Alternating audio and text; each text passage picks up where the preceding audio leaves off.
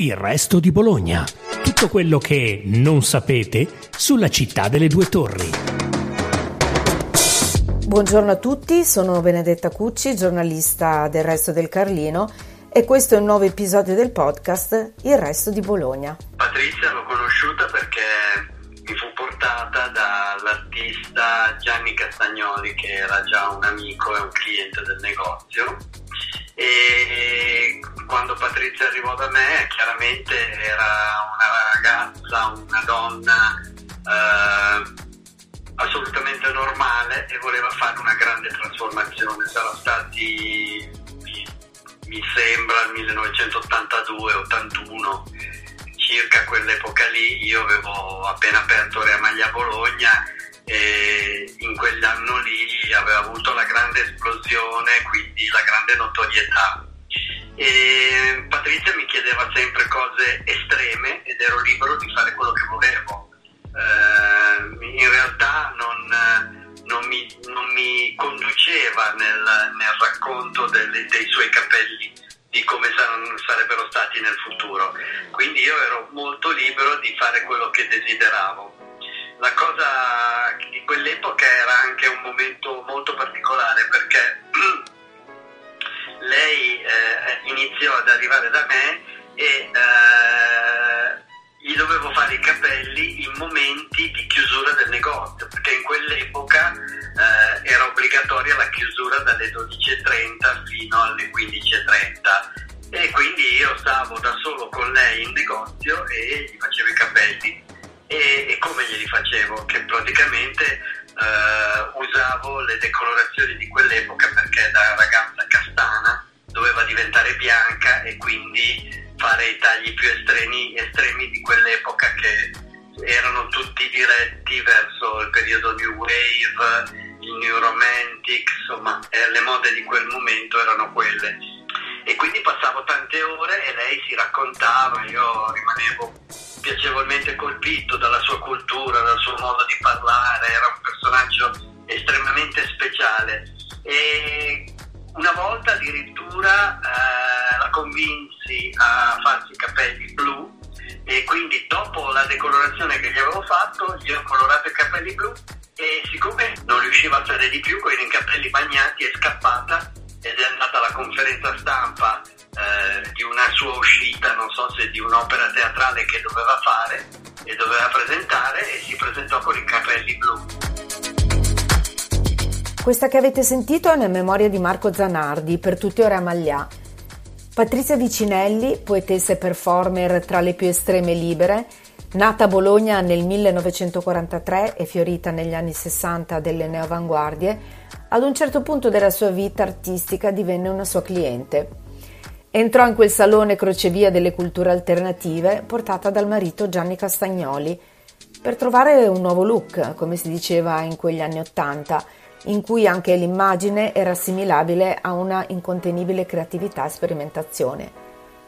Una poetessa in cerca di look, niente di strano se si pensa al personaggio, una giovane bolognese che a 19 anni, nel 1962, pubblica la sua prima opera, E capita, sulla rivista Babilù del poeta e amico Adriano Spatola,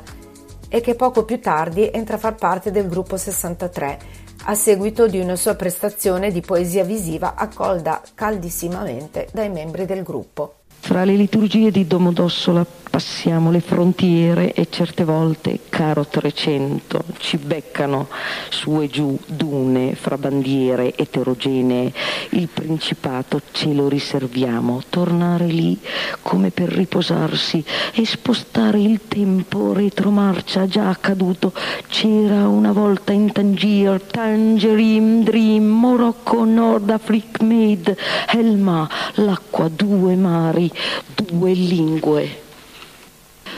forfiammaner vi her vi han. Figura carismatica e tormentata, così lontano dai cliché e dalle etichette, attiva, aperta alla sperimentazione e non resti a schiudersi nelle sue performance. Patrizia aveva un mantra: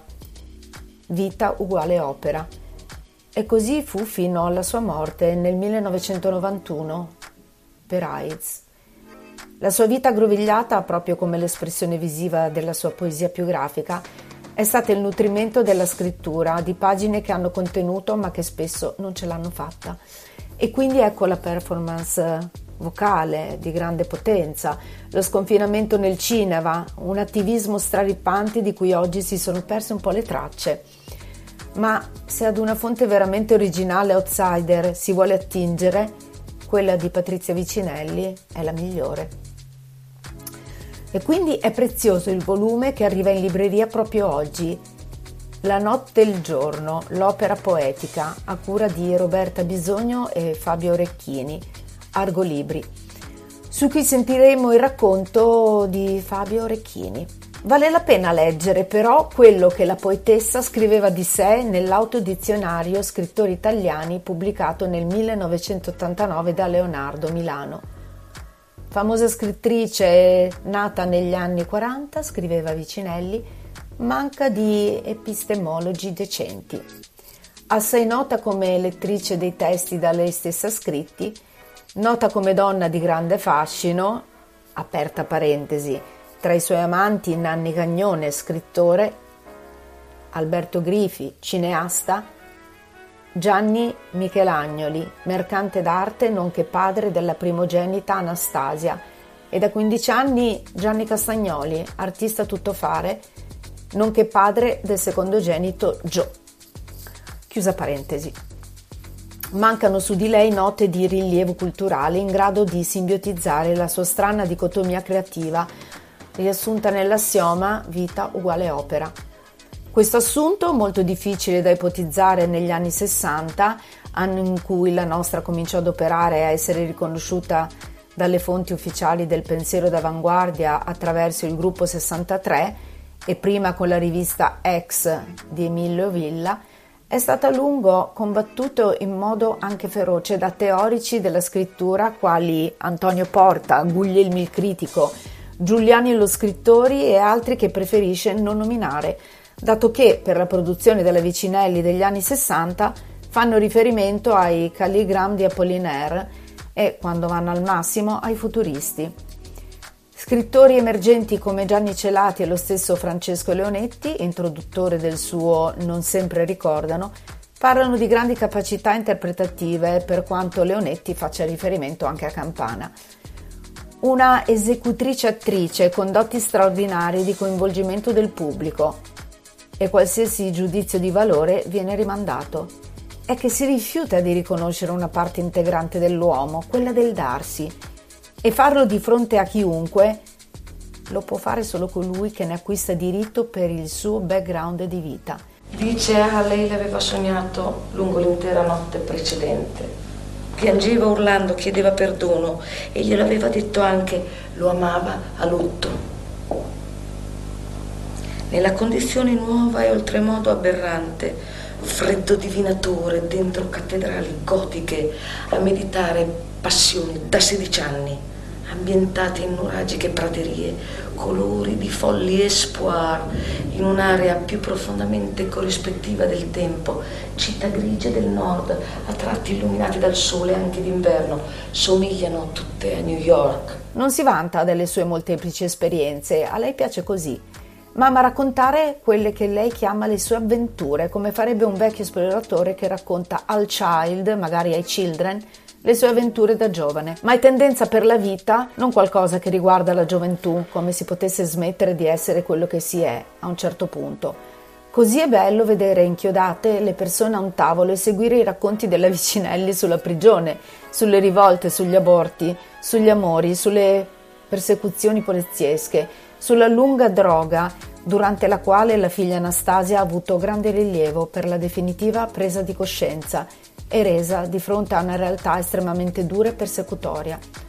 Vive coi soldi dei due padri dei rispettivi figli, perché si è sempre rifiutata di fare qualsiasi cosa, chissà perché. Mostre di poesia visiva ovunque e dischi di poesia fonetica e sonora. Molto complessa esistenzialmente la sua vita.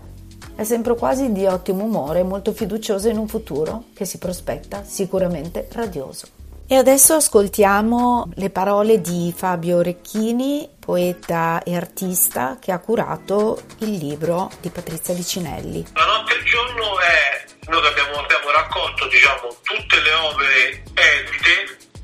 che sono state edite, abbiamo quindi tralasciato tutto ciò che è inedito, tutto ciò che è saggio, altro genere di scritture e opere visive diciamo, di Vicinelli e abbiamo eh, racchiuso quindi tutte le opere poetiche e in più eh, le, la, particolarità del libro è che c'è un eh, che è stato ritrovato recentemente delle, de, praticamente delle diapositive che riportano uh, com'era l'edizione originale di Apotheosis of Schizoid Woman, che è questo libro che lei compose durante la fuga, durante l'esilio marocchino, tutti gli anni che lei è stata in Marocco, e che, era, che è andato, comunque è, andato, è scomparso, insomma non è stato più trovato,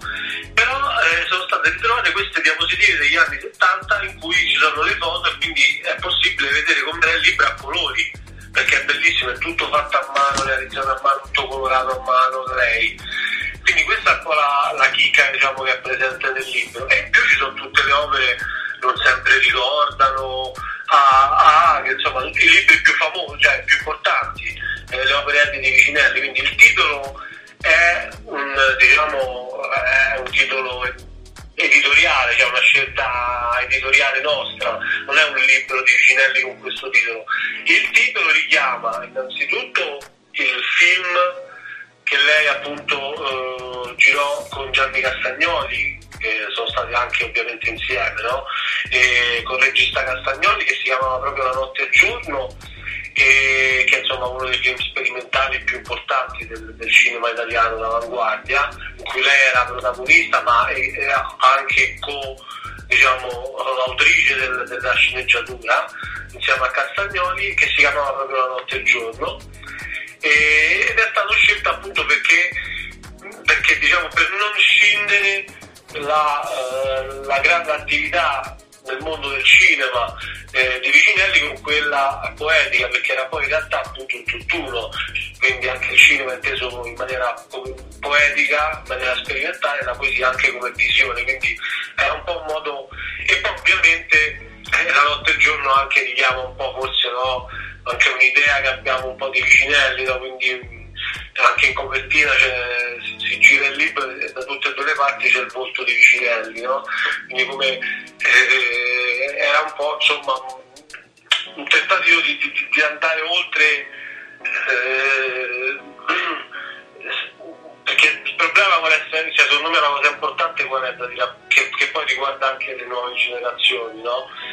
Cioè che eh, si è sempre cercato di farne un caso, no? Eh, la tossicodipendenza, eh, il carcere, cioè si è sempre fatto tutto quel discorso, però non si è mai letta veramente, cioè Vicinelli, cioè, la critica anche l'ha sempre tenuta in disparte, no? sempre perché appunto per questa sua vita travagliata che ci ha avuto ovviamente e va bene. Quindi un po' è quella la cosa importante, cioè finalmente si può leggere in un'edizione anche economica tutta l'opera di Vicinelli, poetica, è, insomma questa è una cosa importante credo no? un'altra cosa interessante è appunto che noi come edizioni nelle varie no? negli eventi negli incontri ma anche per mail abbiamo nel tempo questi ultimi anni ricevuto diverse eh, segnalazioni mail di amici lettori che ci chiedevano appunto ma perché vogliamo leggere Vicinelli dovete fare qualcosa e poi eh, tu, sì, due anni fa il Magro, il Museo Magro di Roma, ha organizzato la prima mostra istituzionale eh, in Italia dedicata a Vicinelli. E lì c'è stato appunto l'incontro eh, con Daniela Rossi che è stata una sua grande amica, eh, l'ha ospitata in vari festival quando lei organizzava i festival eh, diversi inversi a Parma negli anni ovviamente 80 la sua grande amica e ci ha eh, messo appunto in contatto eh, con eh, i figli di Patrizia Vicinelli, eh, Gio Castagnoli e Anastasia Michelagnoli eh, e quindi siamo entrati in contatto diretto e è nato un bellissimo rapporto, siamo stati anche ospitati adesso eh, è possibile eh, vedere l'archivio eh, di Patrizia Vicinelli, quindi abbiamo ovviamente eh, fatto delle, delle, delle, ricerche, sia io eh, che la co-curatrice che è Roberta Bisogno,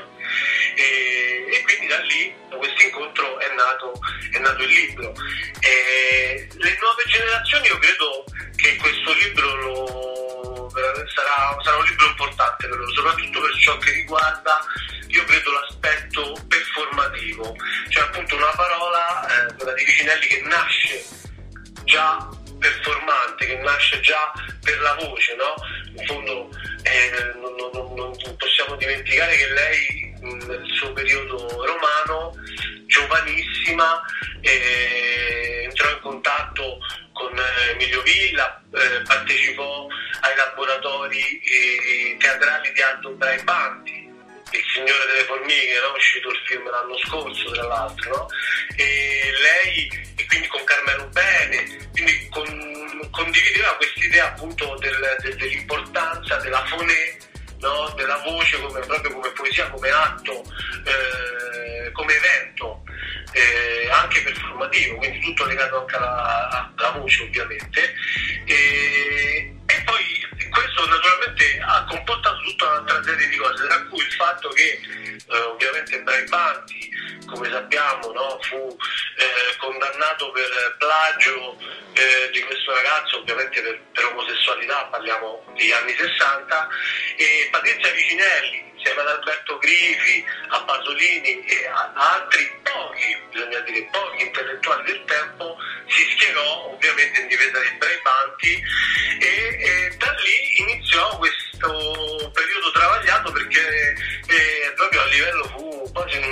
un'inquisizione poliziesca nei suoi confronti, venne ricercata per lungo tempo per, per una stupidaggine, un possesso di un pochissimo hashish, cioè quindi una cosa vabbè, ovviamente assurda come poteva, possiamo immaginare a quel tempo e fu costretta eh, addirittura appunto a fuggire e ad autoesiliarsi in Marocco eh, per lungo tempo prima di rientrare, però poi al rientro in Italia fu comunque eh, eh, costretta a passare comunque un anno eh, nel carcere di Rebibbia e da quell'esperienza nasce tra l'altro appunto uno dei testi che è contenuto nel libro che è la Cenerentola, cioè la sua versione teatrale di Cenerentola scritta insieme alle compagne di detenzione e portata in scena eh, nel carcere eh, una delle primissime volte, delle primissime esperienze di, di, di teatro in carcere, eh, quindi una, una, versione ovviamente molto femminista, eh, visti anche i tempi della, eh, della Cenerentola. Quindi insomma mh, è stata un po' più che dimenticata, diciamo, messa in sparte soprattutto dalla critica, sicuramente perché è difficilissimo collocarlo all'interno di un filone, deve essere agito in maniera molto eh, privata, singola, come autrice e senza mai, tranne il piccolo periodo del, diciamo, deriva al gruppo 63, ma da cui sin da subito un po' si distaccò e quindi ha avuto sempre una propria poetica molto forte, personale e che metteva insieme la poesia visiva, eh, l'arte, il cinema, la visione, eh, l'arte, cioè la, la filosofie orientali, eh, eh la, la, sonorità, il, la voce, quindi appunto un artista a tutto tondo, non soltanto un'autrice o una poeta? Grazie per averci ascoltati, seguite ancora il resto di Bologna, il podcast del resto del Carlino.